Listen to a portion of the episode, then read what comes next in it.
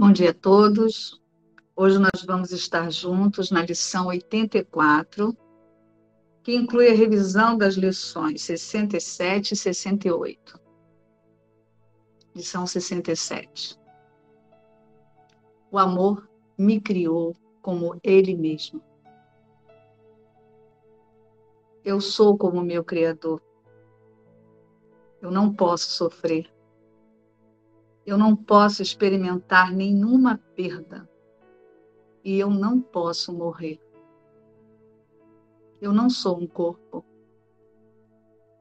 Eu quero reconhecer a minha realidade hoje. Não adorarei ídolos, nem erguerei meu próprio autoconceito para substituir o meu ser. Eu sou como o meu Criador. O amor me criou como ele mesmo. Talvez aches essas formas específicas úteis para a aplicação da ideia. Que eu não veja nisso uma ilusão de mim mesmo. Ao olhar para isso, que eu me lembre do meu Criador. Meu Criador não criou isso como eu o vejo. Lição 68. O amor não guarda mágoas. Mágoas são completamente alheias ao amor. Mágoas atacam o amor e mantêm a sua luz obscura. Se eu guardo mágoas, estou atacando o amor, portanto, atacando o meu ser. Assim, o meu ser vem ser alheio a mim. Estou determinada a não atacar o meu ser hoje, para que eu possa lembrar quem eu sou.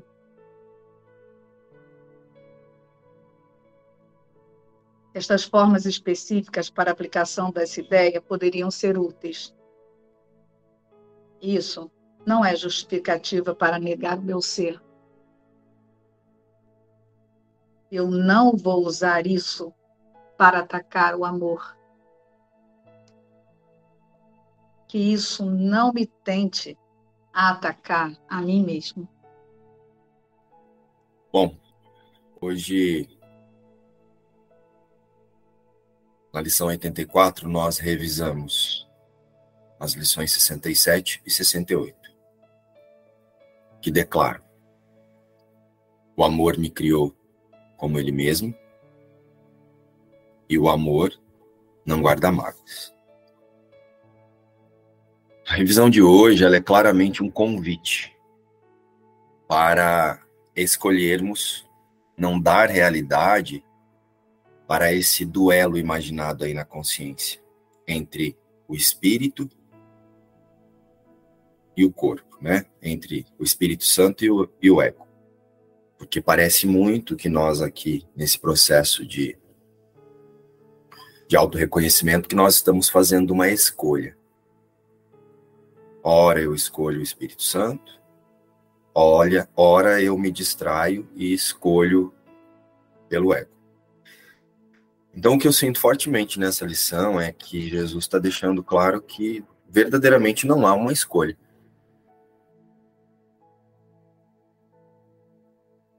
Tá? A única escolha é ser o Filho de Deus. Já nessa primeira lição, ele já diz: o amor me criou como ele mesmo. E se o amor me criou como ele mesmo e o que Deus cria é imutável, então eu não posso escolher ser outra coisa, eu posso me distrair imaginando que eu sou outra coisa. Então, já num primeiro momento fica óbvio que não tem uma batalha acontecendo.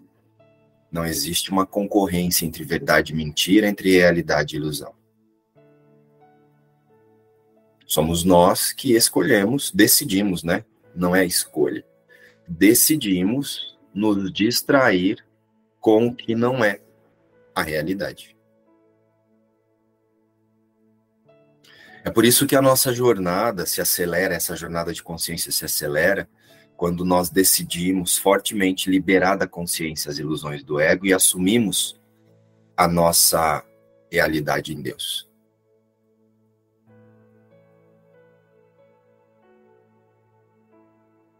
Então é preciso lembrar que o amor não criou o que nós experimentamos aqui no mundo.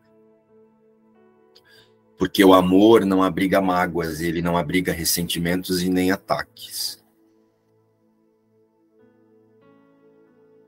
E o mundo, ele é um roteiro de ressentimentos e ataques.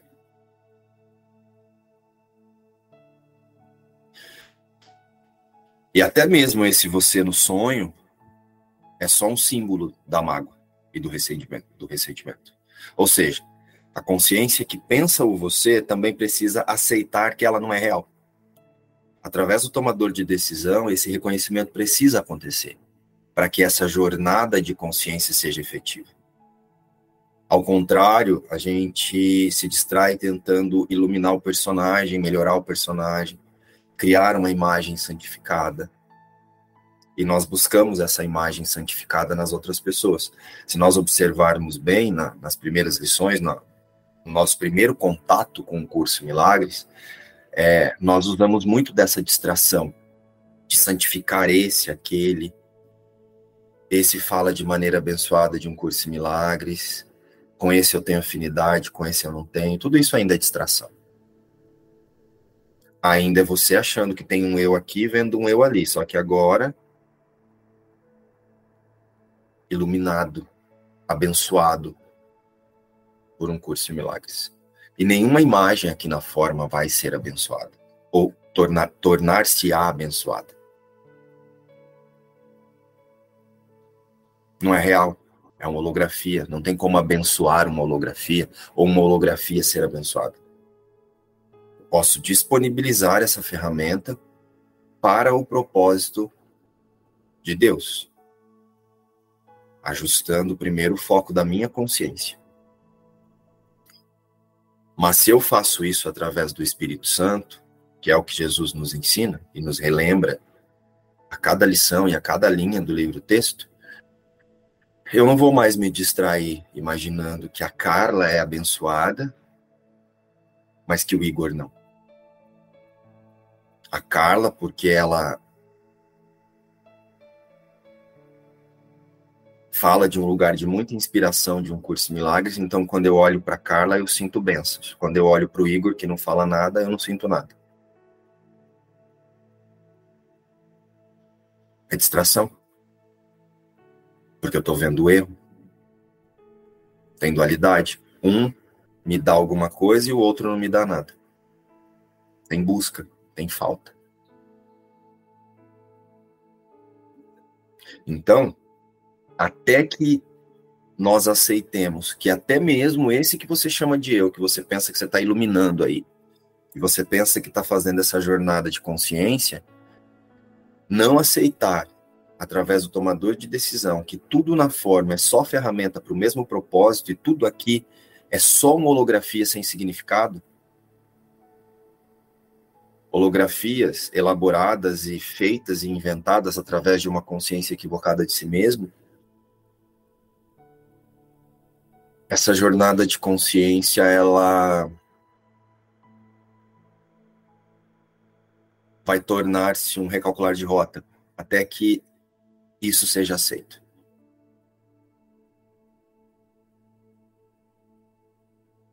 Então é uma ilusão imaginar que essa holografia está fazendo parte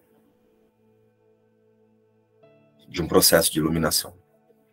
Ela está sendo desfeita na mente.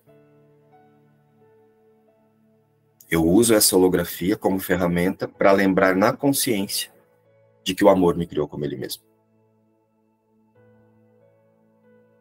Tudo na forma é holografia.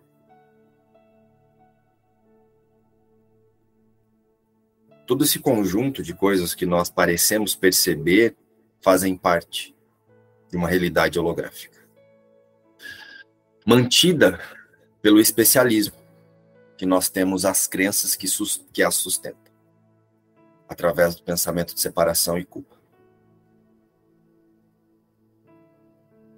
Então, Jesus hoje novamente nos relembra e nos ensina a buscar e a aceitar a realidade diante de todas as questões holográficas.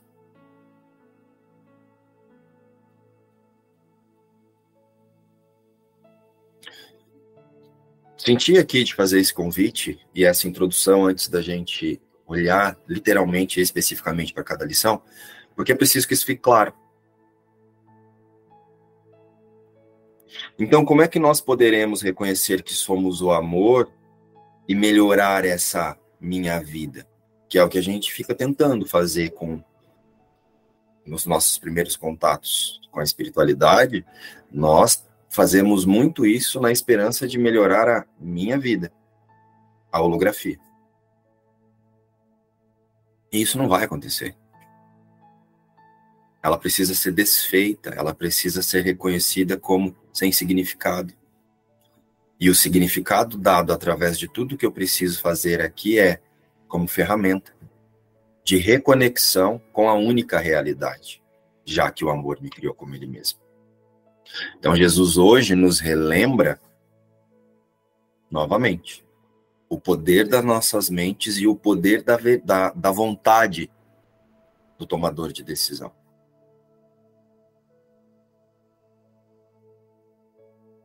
Jesus hoje nos relembra o poder da decisão, de liberar a consciência da crença de separação ou manter-se distraída.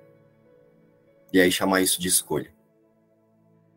Fez sentido. Eu tô sentindo assim como se Jesus, apesar de ele vai no fundo do poço, lhe dá a mão, ele usa a sua linguagem para lhe encontrar, né? Tipo, ele não poderia dizer, eu venci o mundo. Ele sabe que não existe mundo. E o mundo? Mas ele vai lá. Ele vai lá no fundão do poço lhe dar a mão.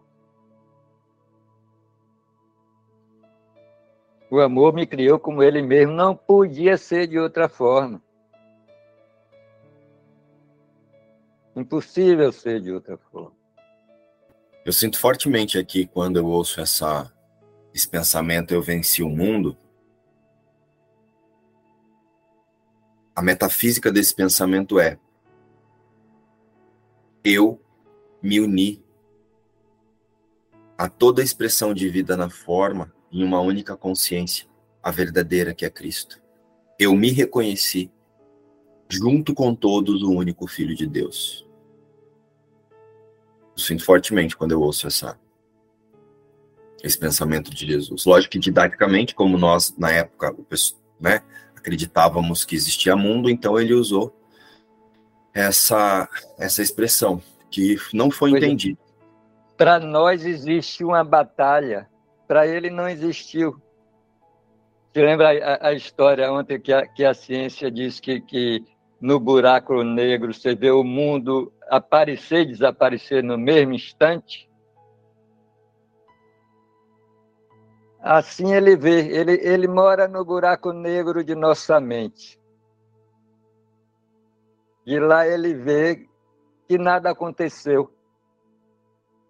Ele vê de um instante santo. O buraco negro é um instante santo, onde você vê o mundo aparecer e desaparecer no mesmo instante. Foi tão junto que ele diz, nada aconteceu. Eu sinto assim também. Então, vamos lá. Lição 67. O amor me criou como ele mesmo.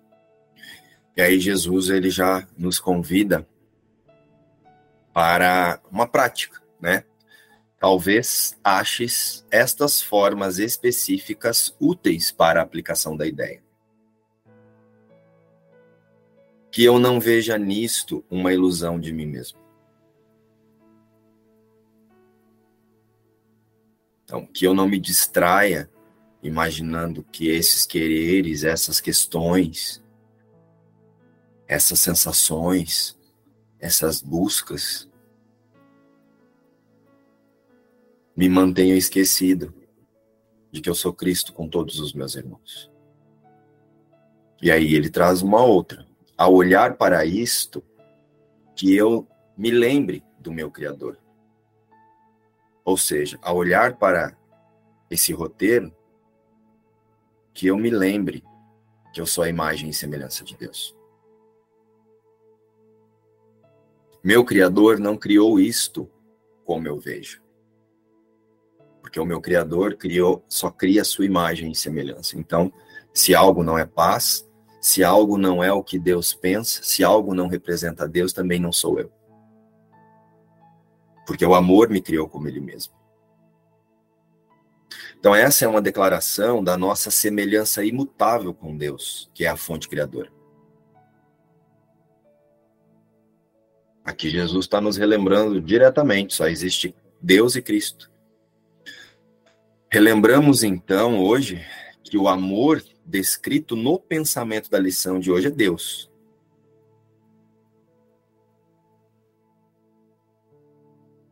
Só que tem um pulo do gato aí, que é importante a gente observar.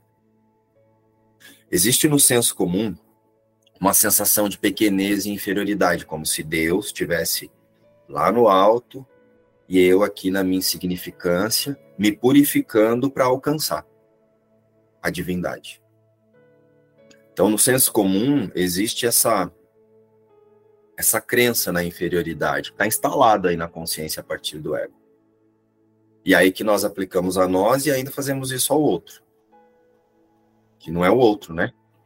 Mas através da culpa, da projeção, você também, através da sua sensação de pequenez, você fica confirmando no que você projeta, nas suas projeções. Então é preciso observar hoje, quando praticamos essa lição, o amor me criou como ele mesmo, o quanto nós insistimos o quanto nós preferimos mendigar o amor de Deus. Fazendo isso através de uma sensação de resgate. O amor me criou como ele mesmo, então, pelo amor de Deus, me tira dessa situação aqui, me ajuda a resolver essa questão aqui. Sim, até eu estava contando para vocês, assim, da minha menina doente. Toda vez que ela ficava doente, eu falava, ai, não, Deus, me ajuda aqui. Que ela não fique doente, porque eu tenho que ir no hospital, aí isso vem. Aí você fica mendigando. E se o amor me criou como ele mesmo, qual é o sentido de eu ficar pedindo pelo amor de Deus para Deus? Se eu sou como Deus, eu tenho o mesmo poder de Deus. Só que para muitas consciências pode soar estranho ouvir isso, pode soar como arrogância. Nossa, falar uma coisa dessa, Deus vai me castigar.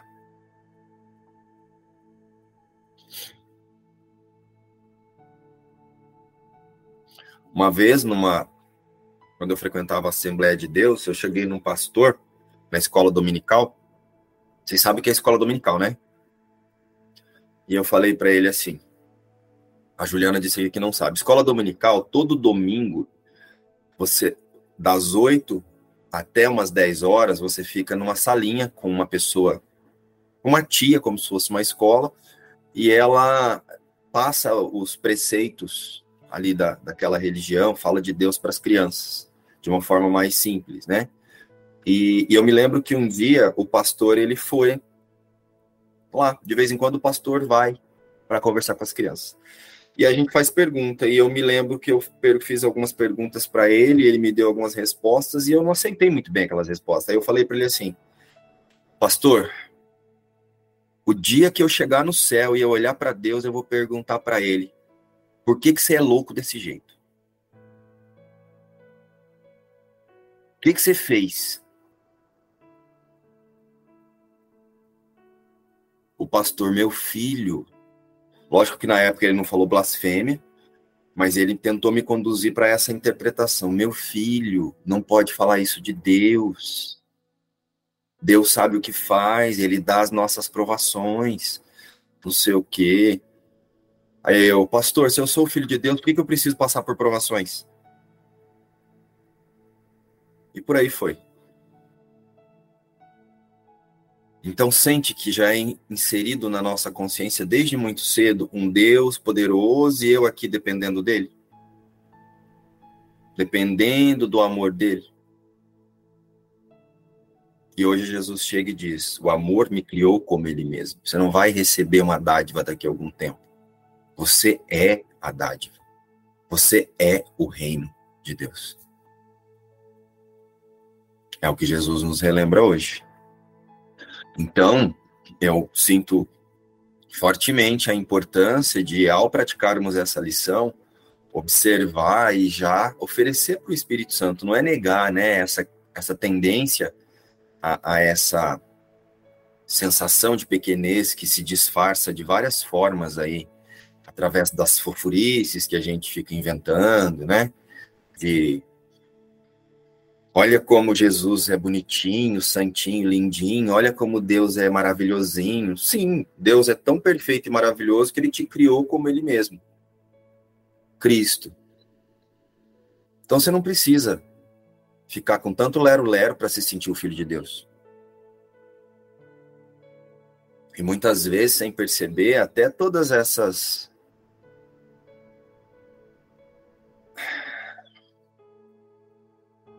essa amorosidade toda que a gente fica tentando representar em falas de olha como Deus é maravilhoso, pode estar vindo de um lugar, olha como Deus tem pena de mim. Sabe, quando você fica assim, gente, Jesus é tão maravilhoso, olha o livro que ele me deu. Se você observar bem, isso está vindo de um lugar de inferioridade, de tipo, olha o que Jesus está fazendo aqui para mim. E hoje Jesus está nos lembrando que Deus, o amor, me criou como ele mesmo. Então ele não está fazendo nada por você porque ele já fez. É você que, através das práticas que Jesus tem nos trazido, tem nos convidado, está despertando e decidindo novamente pela sua realidade. Não tem ninguém fazendo nada por você aqui, além de você mesmo. Se o amor te criou como ele mesmo, você só está decidindo relembrar-se o amor ou distrair-se de quem você é. Nada além disso está acontecendo. Não tem ninguém te resgatando, nem te salvando, nem te protegendo, nada. Sim, tem um conteúdo amoroso, gentil, que nos desperta conforme nós decidimos aceitar a nossa realidade. Mas não tem ninguém com pena de você, porque não tem ninguém nem vendo um você. Jesus sabe que existe no efeito do sonho a ilusão de uma realidade paralela, mas ele não acredita nessa realidade paralela. Ele sabe que a partir do efeito do sonho foram feitas consciências a partir do pensamento de separação e da consciência unificada separada, foram feitas consciências fragmentadas, equivocadas da sua realidade. Só que no momento em que essa consciência, a unificada, eu estou falando aqui, aceitou o pensamento de separação e acreditou que estava separada e surgiu a culpa, Deus já enviou o milagre, já enviou o Espírito Santo, que foi a resposta. É impossível que algo à parte de mim exista. Então Deus manteve nessa consciência a realidade, que é o Espírito Santo. E hoje Jesus está nos lembrando disso. Qualquer outra coisa além disso é fantasia e a sua sensação de pequenez achando que a sua holografia vai ser salva de alguma coisa. Esse que você olha no espelho, ele vai ser desfeito. Enquanto você ficar tentando salvar o que você vê no espelho, você vai recalcular a rota. Ou melhorar, ou acrescentar coisas nele, acrescentar santidade nele, você vai recalcular a rota. É claro, e é a experiência que Jesus nos faz sentir, né? A irrealidade da experiência. Ontem uma pessoa estava me contando como foi a sessão espírita dela. Diz que ela chegou, ela tem um problema com a filha, ela chegou na sessão, puseram assim umas cinco pessoas, cada uma representando um obsessor dela.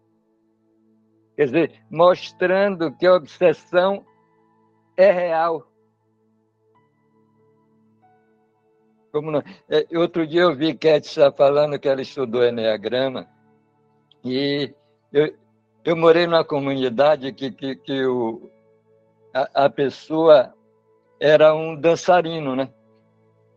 E ele fazia o seguinte trabalho com a gente. Ele fazia assim: você tem 9 tipos, eu vou escolher um para você representar aqui no palco agora. Seja o seu ou não seja, represente o tipo avarento com movimentos. Represente o tipo obsessor mesmo, controlador, perverso. E você vê verdadeiros, você vê um inferno aparecer assim na sua frente. E foi isso que eu senti, né, nessa pessoa ontem, ela contando essa sessão espírita. As pessoas embolavam no chão e riam. E davam nomes e agrediam. Um inferno assim acontecendo. Uma simulação da holografia, como o Márcio falou. Jesus disse que não existe.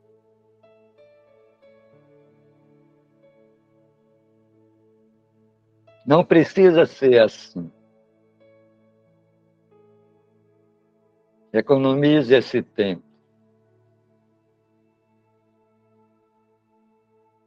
As pessoas dizem que não tem tempo porque ela está incorporando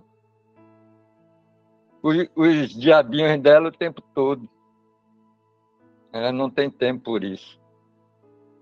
Ela não tem tempo porque tem tempo demais para viver na ilusão do ego.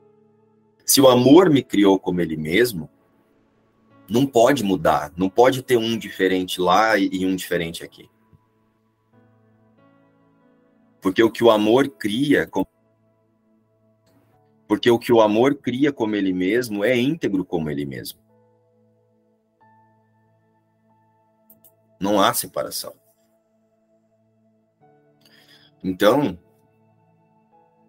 nessa experiência, o amor me criou como ele mesmo, é uma declaração clara e exata de que é incontestável a perfeição da criação de Deus. É um convite para que a gente libere mesmo da consciência essas limitações e essas falsas ideias sobre a nossa identidade e as suas necessidades e tudo que eu penso que vai uma hora me fazer feliz. Eu já sou completo. Eu já sou feliz. E isso é garantido porque o amor me criou como ele mesmo. O amor me criou como ele mesmo e isso não pode ser mudado. Então, se nós observarmos no segundo pensamento da revisão de hoje, nós podemos sentir que um pensamento fortalece o outro. Jesus, ele nos convida já na lição 68, quando ele traz o amor não guarda mágoas, Jesus já está nos lembrando aqui e trazendo com total clareza que, então, o que faz eu pensar que eu sou outra coisa são as mágoas. São os pensamentos de separação que eu insisto em alimentar.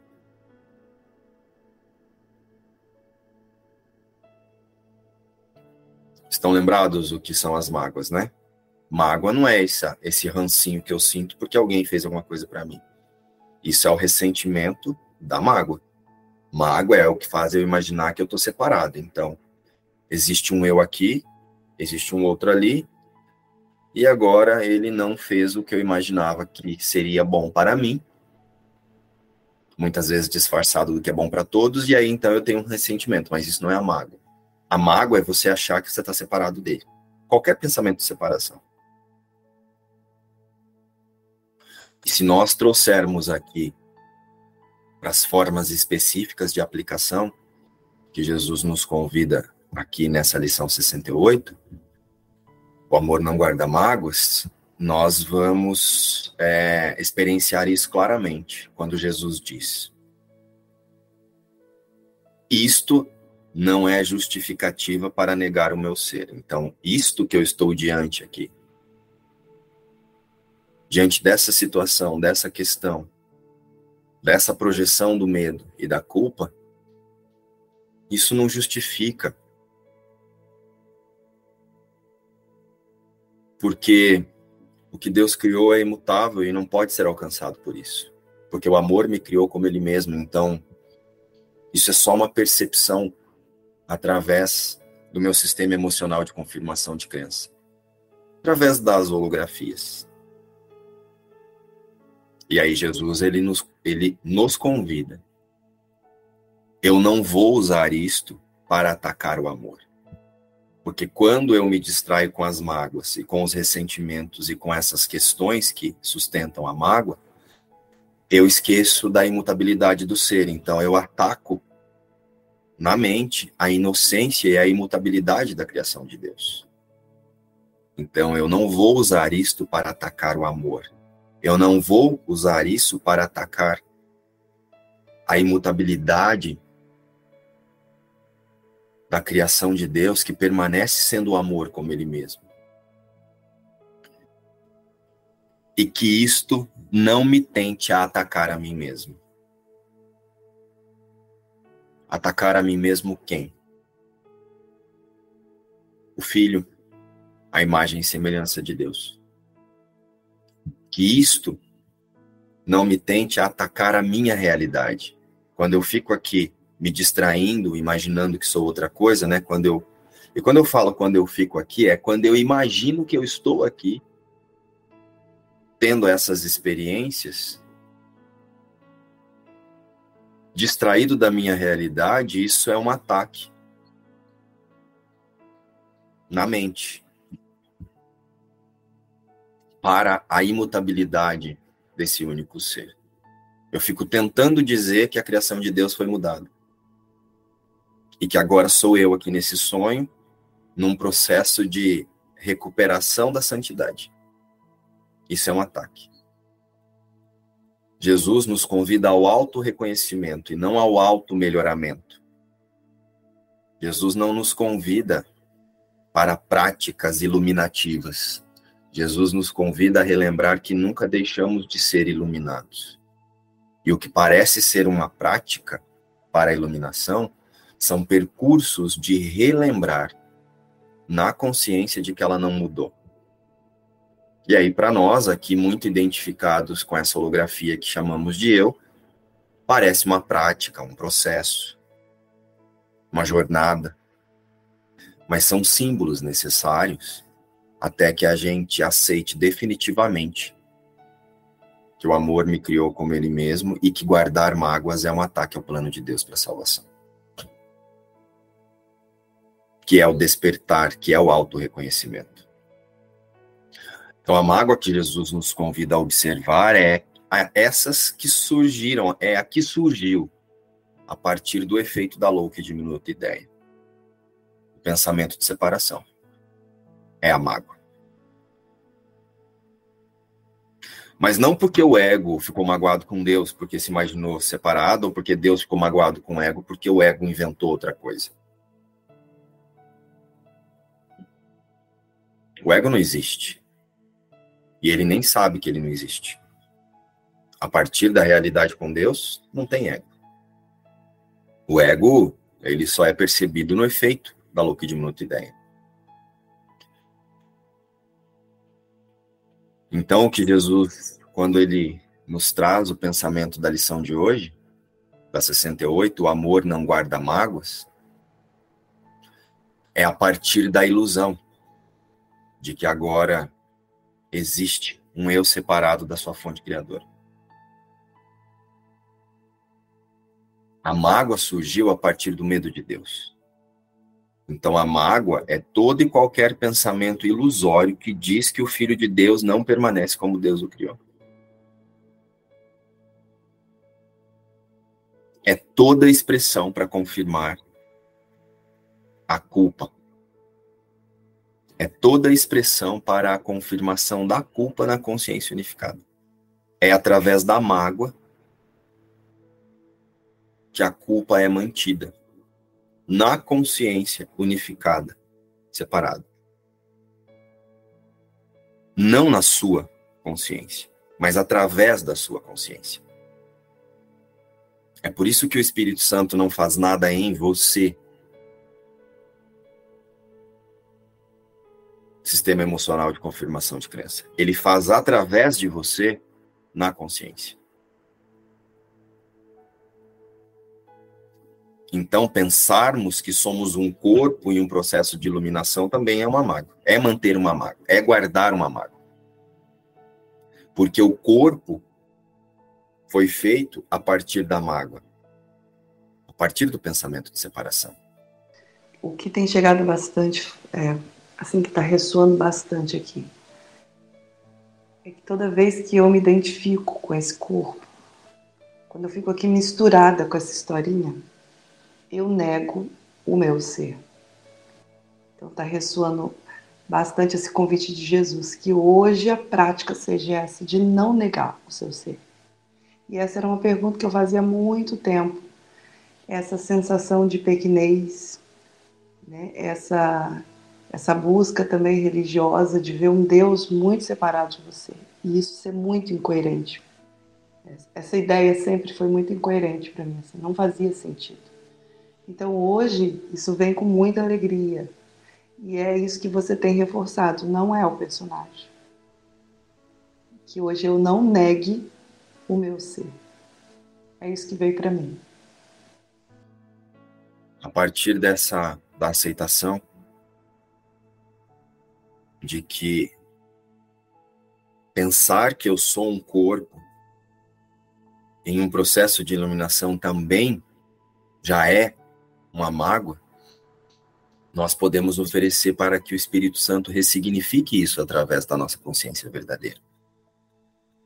Não é agora se sentir mal, ou nossa, esse corpo, não é agora usar isso para o ataque, para manter o ataque.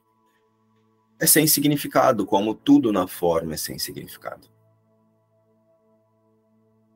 Mas existe uma tendência de nós recebermos esse pensamento de Jesus, né, que diz que os meus pensamentos são sem significado, mas a gente não traz isso para nós, porque a gente não consegue identificar-se como um pensamento, né? Através dessa identificação com o corpo, leva um tempo para você aceitar que o corpo surgiu.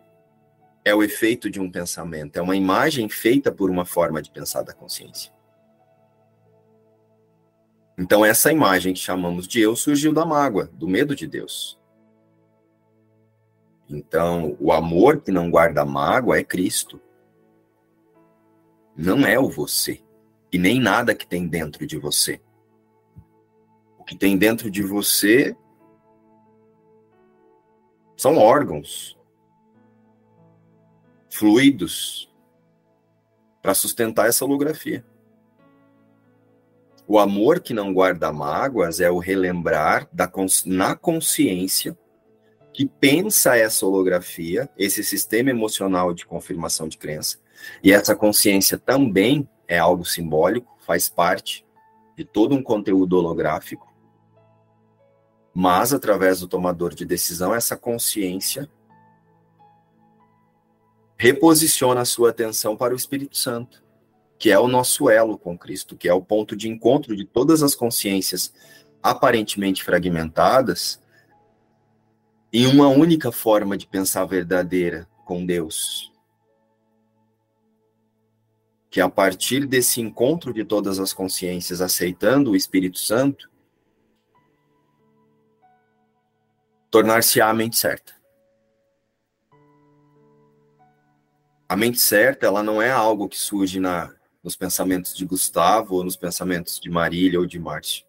A mente certa, ela é o encontro de todas essas consciências que se pensam separadas em um único sistema de pensamento, que é o Espírito Santo. Então, o amor que não guarda mágoa é Cristo por permanecer íntegro à sua fonte criadora, imutável à imagem e semelhança de Deus. E a partir do pensamento de separação, nós tiramos a nossa atenção disso. E passamos a circular aqui na forma como mendigos do amor de Deus.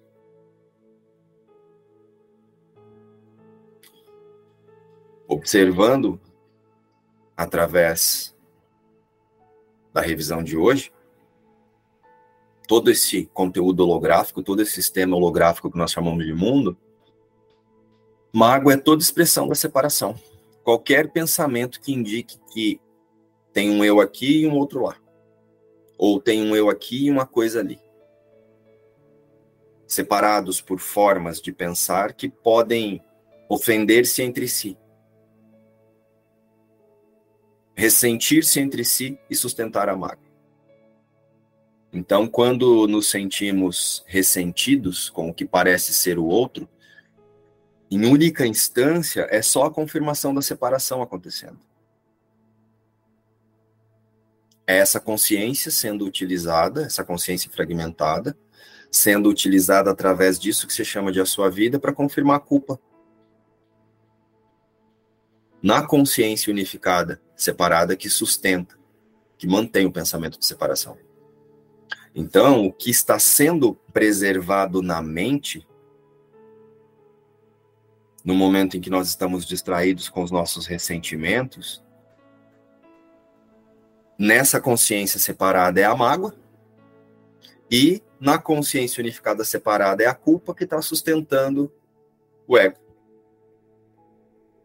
A consciência apenas está preservando através do seu sistema emocional de confirmação de crença. Apenas está sendo um instrumento para preservar a culpa na consciência unificada separada.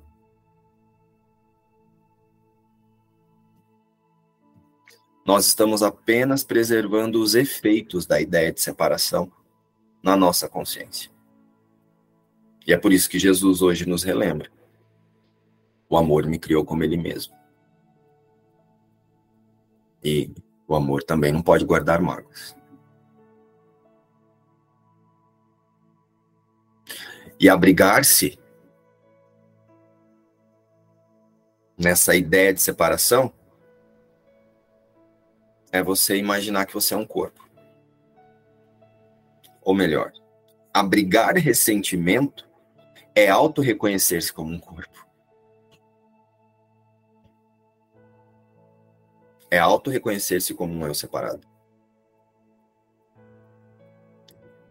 E o amor não guarda mágoas. Por isso que Jesus, ele nos convida tanto a aceitar o poder do tomador de decisão. Sendo assim, é preciso lembrar que todo o contexto que chamamos de forma e de a minha vida, aqui na forma, é apenas um conjunto de ferramentas para o perdão. Isso não é a sua vida. A vida é Deus e Cristo. Todos esses elementos que você tem aí diante dos seus olhos, filho, trabalho, irmão, mãe, cachorrinho, características físicas, tudo isso que você chama de a sua vida, são ferramentas. Você poderia olhar para o seu marido e falar, bom dia, ferramenta. Você vai deixar seu filho na escola.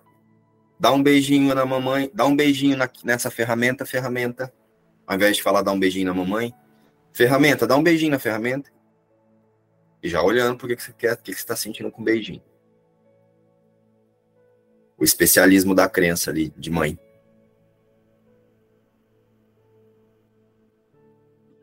Porque não dá um negócio no primeiro dia que você vai levar seu filho na escola? Você tá deixando aquela crencinha ali, não parece que você tá, nossa, tá indo pra uma nova etapa e eu faço parte disso? Então, ilusão também.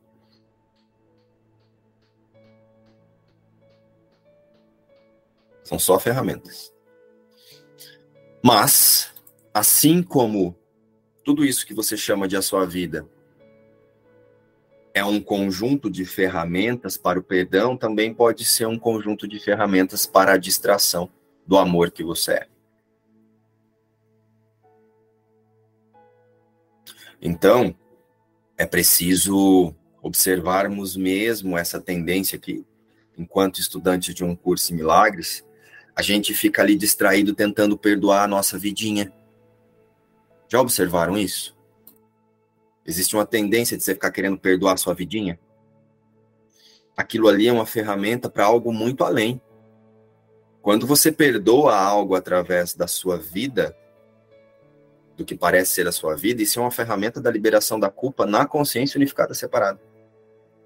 Isso é uma ferramenta para que as consciências encontrem-se no Espírito Santo e então aconteça aí a mente certa. A percepção verdadeira. Então essa tendência que nós temos de praticar o perdão para resolver a nossa vidinha é só mais uma distração. Sua vidinha não vai ser resolvida. Quando eu falo vidinha, gente, não é num tom pejorativo de, embora seja insignificante mesmo, porque tudo na forma não tem significado, mas algumas consciências que recebem isso aí através do auto-ataque, né? Porque eu estou muito apegado na minha identidade. Então, como assim minha vidinha? Porque é um pontinho dentro de algo muito maior. Quando você pratica um perdão, você não está perdoando por você. Você está perdoando por todos, porque você libera todos da ilusão que você... da estrutura ilusória que você utiliza para dizer que você existe. Então, nós temos uma tendência, enquanto estudante de um curso de milagres, de, a partir da pequenez, ficar usando práticas de perdão para resolver a nossa vidinha, a minha relação com esse, a minha relação com aquele. Eu preciso perdoar o meu trabalho, eu preciso perdoar a minha relação com meu irmão, com meu marido. Não, você precisa lembrar que aquilo não existe. Você não tem que perdoar para melhorar a sua estada na forma. Isso não vai acontecer. O roteiro do ego não foi feito para ser bom. Por isso que ele é dual. Hora vai estar assim, hora vai estar assado. Se você não aceitar isso, você vai ficar o resto dessa experiência que você chama aqui, nesse contexto de Kétia, de Márcio, você vai ficar o resto dessa experiência praticando esse perdão para que numa próxima você desperte o que você tem que fazer é perdoar. Perdoar o pensamento de separação através dessa ferramenta que você chama de a sua vida. E não ficar perdoando contextos específicos. Esses contextos específicos, eles só sustentam o pensamento de separação e a culpa na consciência unificada separada. Que é o que mantém o roteiro do ego parecendo existir. Tudo está acontecendo ao mesmo tempo. Assim como tudo surgiu em um único instante, nós estamos mantendo isso em um único instante. Por mais que pareça décadas, milênios, eras, o que foi mantido na época de Roma está sendo mantido agora, é a separação. Embora o contexto tenha mudado, a evolução pareça ter acontecido, não teve evolução, só a distração que ficou mais elaborada. Morte, sucesso, desgraça, pandemia, evolução tecnológica, isso vai acontecer durante todos os tempos dentro desse roteiro do ego, vai ser assim. Daqui a pouco os carros eles estão flutuando por aí, estão andando, né, como se fossem aviões, e nós vamos chamar isso de evolução, não é distração. O mundo não está evoluindo.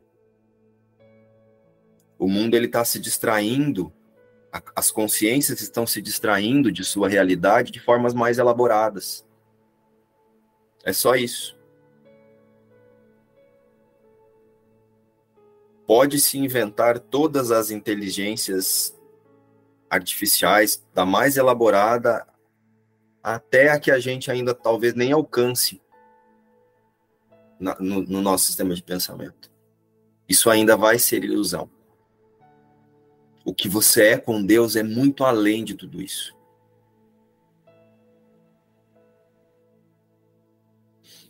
Então isso de ficar distraindo-se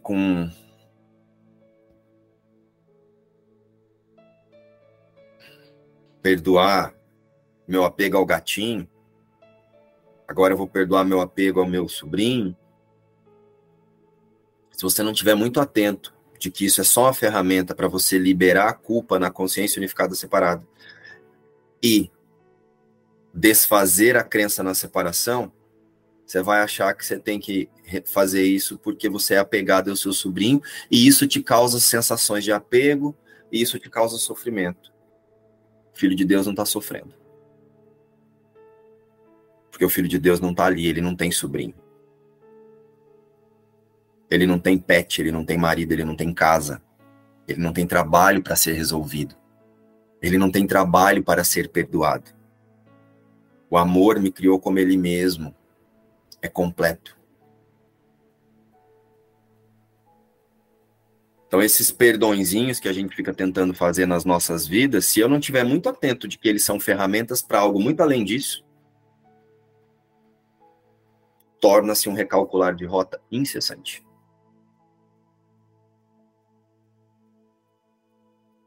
Você está espiritualizando o ego e imaginando que você está praticando perdão. Quer dizer, você está praticando perdão, lógico, mas de uma forma ainda através do medo. E não da confiança de que nada alcança o Filho de Deus. Ainda na expectativa de resolver alguma coisa para você se sentir bem num lugar que não existe, que é uma holografia.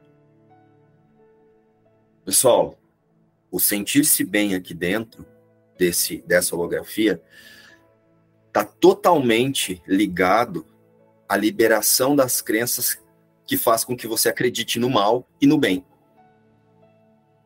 Quando você se libera das crenças que faz você pensar que existe o mal e o bem, ou que existe o bem, porque para existir o bem tem que existir o mal. Estão sentindo?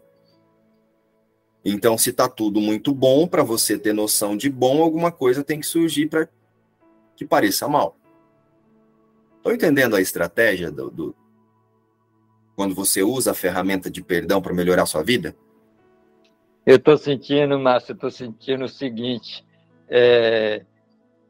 assim, como é que você escolheu ser uma coisinha tão vulnerável assim, né? Tão sujeita a tudo. E eu estava pensando, eu vou passando na rua, se o cara me chamar de feio, eu pode foder uma semana de minha vida. Eu constelado naquilo que eu sou feio. Que coisa mais vulnerável.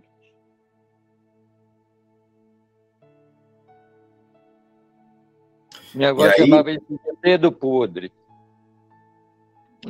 Sua escolha, sua má escolha. E aí, quando constelado nesse pensamento de feio aí, né?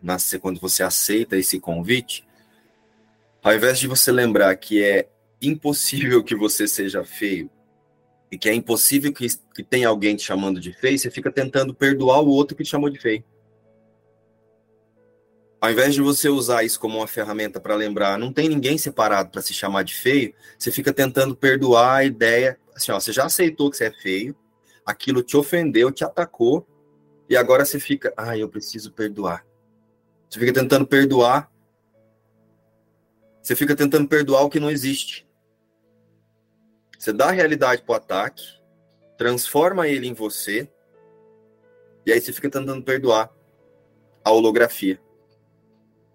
É por isso que fica praticando perdão. Porque daí você fica lembrando de forma decorada e não sentida de que, eu preciso perdoar. Eu preciso perdoar porque Jesus disse que nós somos um e o mesmo. Só que você não está entendendo, você não está sentindo o que é um e o mesmo. Não é um e o mesmo que nós somos iguais. Não, nós somos um e o mesmo, a gente não existe aqui. Só existe Cristo, porque o amor me criou como ele mesmo.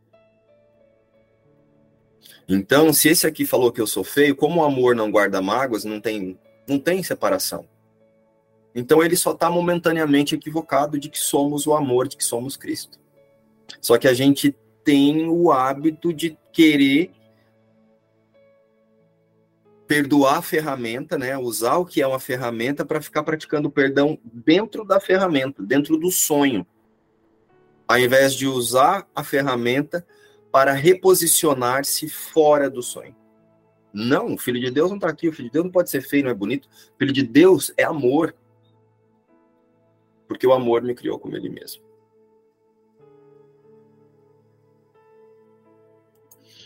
Não sei se fez sentido aí para vocês, mas é assim que eu olho aqui na minha prática. Então, através do meu perdão e do seu perdão, a culpa ela é liberada na consciência unificada separada, que é quem mantém o pensamento de separação sendo confirmado. Não é você. O você é uma ferramenta para essa consciência que aceitou a culpa. E aí, lógico, ela se fragmentou, imaginou-se, né? Ela imaginou fragmentar-se em bilhões de consciências para dividir essa culpa. Mas a culpa, ela está acontecendo num único lugar. É um filho e uma ilusão. E um pensamento de separação. E isso vem sendo reencenado o tempo todo na consciência unificada separada através do nós, do eu, do você, dessa holografia. Então, nós estamos o tempo todo, nós somos usados, né? A nossa consciência fragmentada, que pensa esse você, ela é uma ferramenta de reencenação da separação. E por mais que aqui dentro dessa ideia de espaço-tempo isso pareça estar acontecendo em séculos, não. É a mesma coisa o tempo todo. Só vai mudando os personagens, eles vão ficando mais elaborados. Numa época usava vestidão, agora anda quase pelado. Mas se você prestar atenção, é só a repetição de mágoa e ressentimento. Então o amor não guarda mágoas, porque o amor não pode ser separado. O amor ele não pode ser a parte de Deus, ele não pode ser o que Deus não é. O perdão é para a causa e não para os efeitos. As nossas questões pessoais são os efeitos. Nós somos o efeito. É assim que eu sinto essa revisão. Na verdade, é assim que eu senti quando fiz essas lições e é assim que eu sinto nessa revisão. É Jesus novamente nos lembrando a reposicionar a consciência fora do sonho. Então hoje, quando você estiver aí nas suas questões, olhando para a sua vida, usa o tomador de decisão para ir além.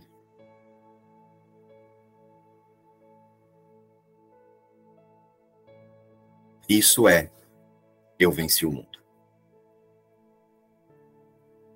Você não vence o mundo por você. Você vence o mundo por todos, porque não tem mais sonho, não tem mais efeito do sonho. No começo, quando você falou sobre holografia, né,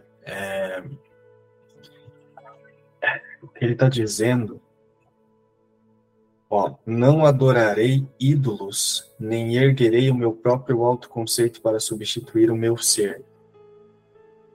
Quando Jesus está falando sobre ídolos, quando ele fala sobre ídolos no curso, no texto, não é essa idolatria que a gente pensa aqui no mundo, como, por exemplo, sei lá, eu amo gatos, ou eu amo o meu corpo, sei lá, eu gosto do meu cabelo. Tipo, essas preferências, essa idolatria que a gente tem, esses apegos. Isso ainda é secundário, isso é um ídolo de ídolo. Porque quando Jesus está se referindo a ídolos, ele fala simplesmente em imagem.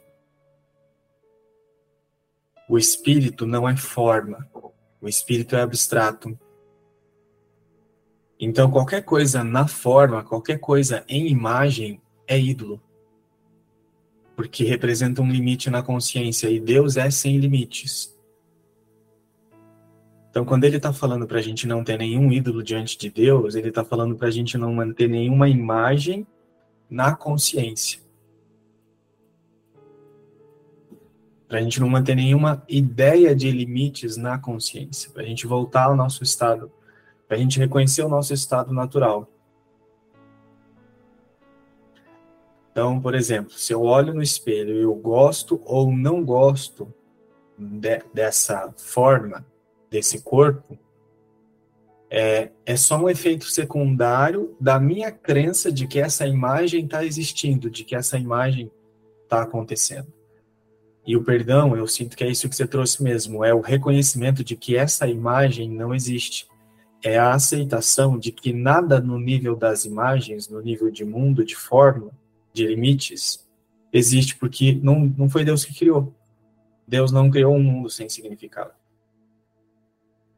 Então, quando ele está falando assim, não adorarei ídolos, nem erguerei o meu próprio autoconceito para substituir o meu ser, ele está falando, não vou dar significado para o mundo, porque o mundo não existe. Então, eu não vou achar que é bom nem ruim, porque ele não está aqui.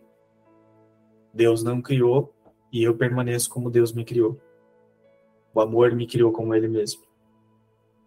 Hoje, eu tenho certeza que, de fato, eu precisava ouvir essa lição.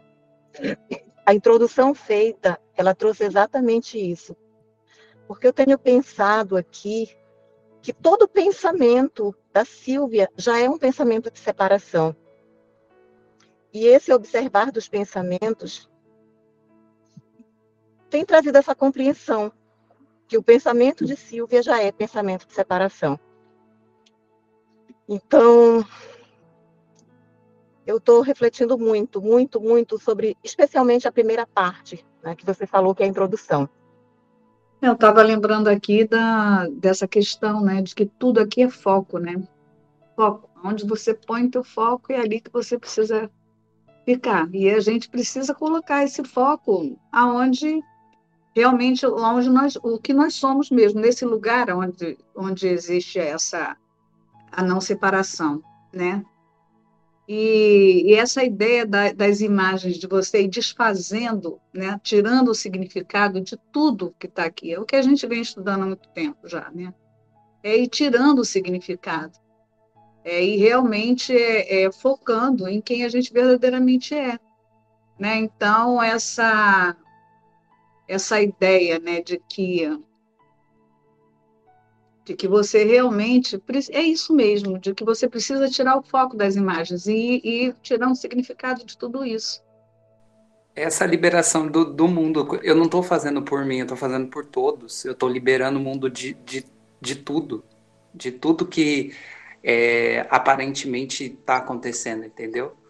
Quando eu estou, me observar a todo momento mesmo, observar da onde eu estou querendo cada coisa, da onde eu estou escolhendo, qual posicionamento na minha mente eu estou colocando, sabe? Se eu estou alinhado com quem eu sou. Através dessa fala do Igor, é importante a gente observar uma questão que, se a gente não estiver atento, o ego vai utilizar. Agora ele vai te tornar o super-herói do sonho. Agora você vai entrar num fluxo de querer perdoar muito, porque agora você vai liberar o mundo. E há algo sem essa expectativa. É um descansar na confiança de que o amor permanece sendo o amor. Não tem nada para ser feito na forma. É uma confiança de que a forma é liberada porque você não dá realidade para ela. Mas as questões, elas, enquanto as consciências estiverem distraídas da sua realidade, nós vamos continuar vendo questões, situações, você vai continuar vendo fome, você vai continuar vendo guerra, você vai continuar percebendo as ideias de ataque, os pensamentos de ataque. Só que num nível além, acima, a sua confiança e a sua segurança está na unidade e na santidade. Então, você sabe que aquilo não está acontecendo. Então, isso, liberar o mundo, é liberar o mundo através da aceitação da irrealidade do mundo. Não é liberar o mundo e imaginar que vai melhorar o mundo. Não tem nada para ser melhorado aqui.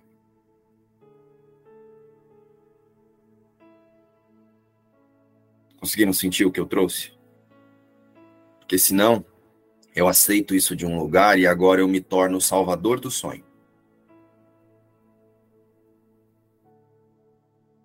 Eu vou fazer isso porque eu quero liberar o mundo. Eu vou fazer isso porque o mundo não existe. Eu vou decidir por isso porque eu vou decidir pelo que é. Não para tentar melhorar o que não é. Ou para salvar pessoas do que não é. Não tem ninguém para ser salvo. Conseguiram sentir a sutileza? O que você libera? Quando você libera a sua consciência de crenças, você libera o encontro que você teria com as confirmações dessa crença. Então, se você tivesse que encontrar com 350 pessoas para confirmar aquilo que você pensa sobre você, está liberado, esses encontros não vão acontecer e essas pessoas vão seguir o que parece ser pessoas, né, que são consciências, essas consciências vão se conectar para o despertar delas. Como nós trouxemos ontem, isso aqui é uma ferramenta de despertar. Todos que estamos aqui aparentemente encarnados, em corpos ou qualquer expressão da vida, está em um processo de despertar. O mundo é uma ferramenta de despertar. Assim como a sua vida é uma ferramenta de perdão. Ela não é nada.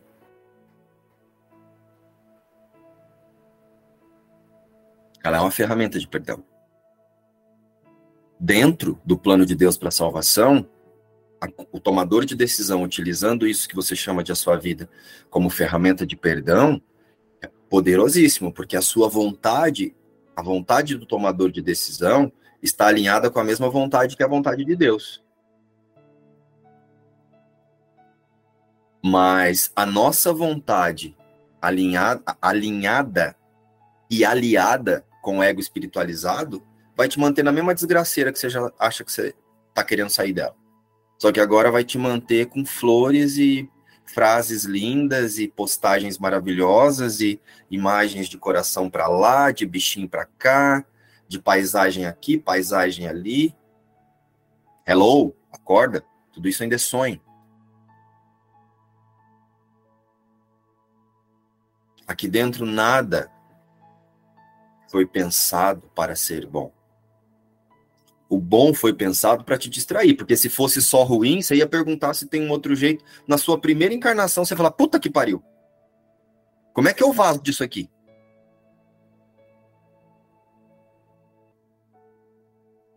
Não tinha nem chegado até aqui, tinha terminado lá nos dinossauros mesmo. Os dinossauros iam falar, Jesus amado. Deve ter um outro jeito. Por que que tem esse contraste? Por que que é dual? Porque se fosse só ruim, quem ia querer?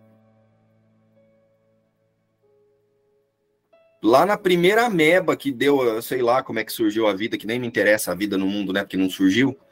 A primeira expressão, a primeira ilusão ia falar sangue de Cristo, nem sangue de Cristo, porque não tinha Cristo naquela época, né?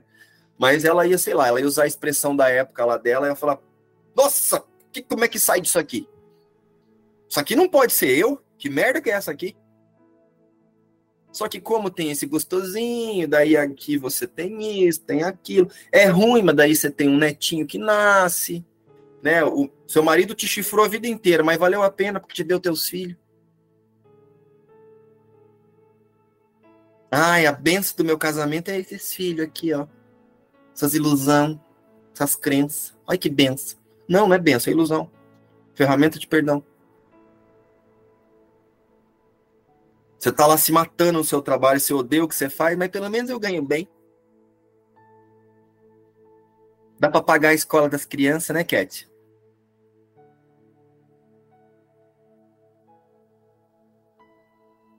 Meu marido bebe e me dá um safanão, mas não deixa passar, faltar nada em casa. Olha aí a dualidade aí, ó, o bom e o ruim.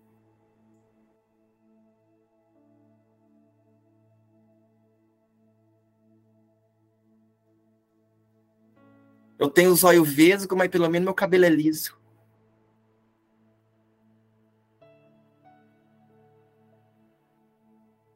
Agora tá uma moda de espichar cabelo que eu nunca vi. Sempre a sua mente tá na dualidade. A sua mente fica tentando buscar coisa boa no que só foi feito para ser ruim.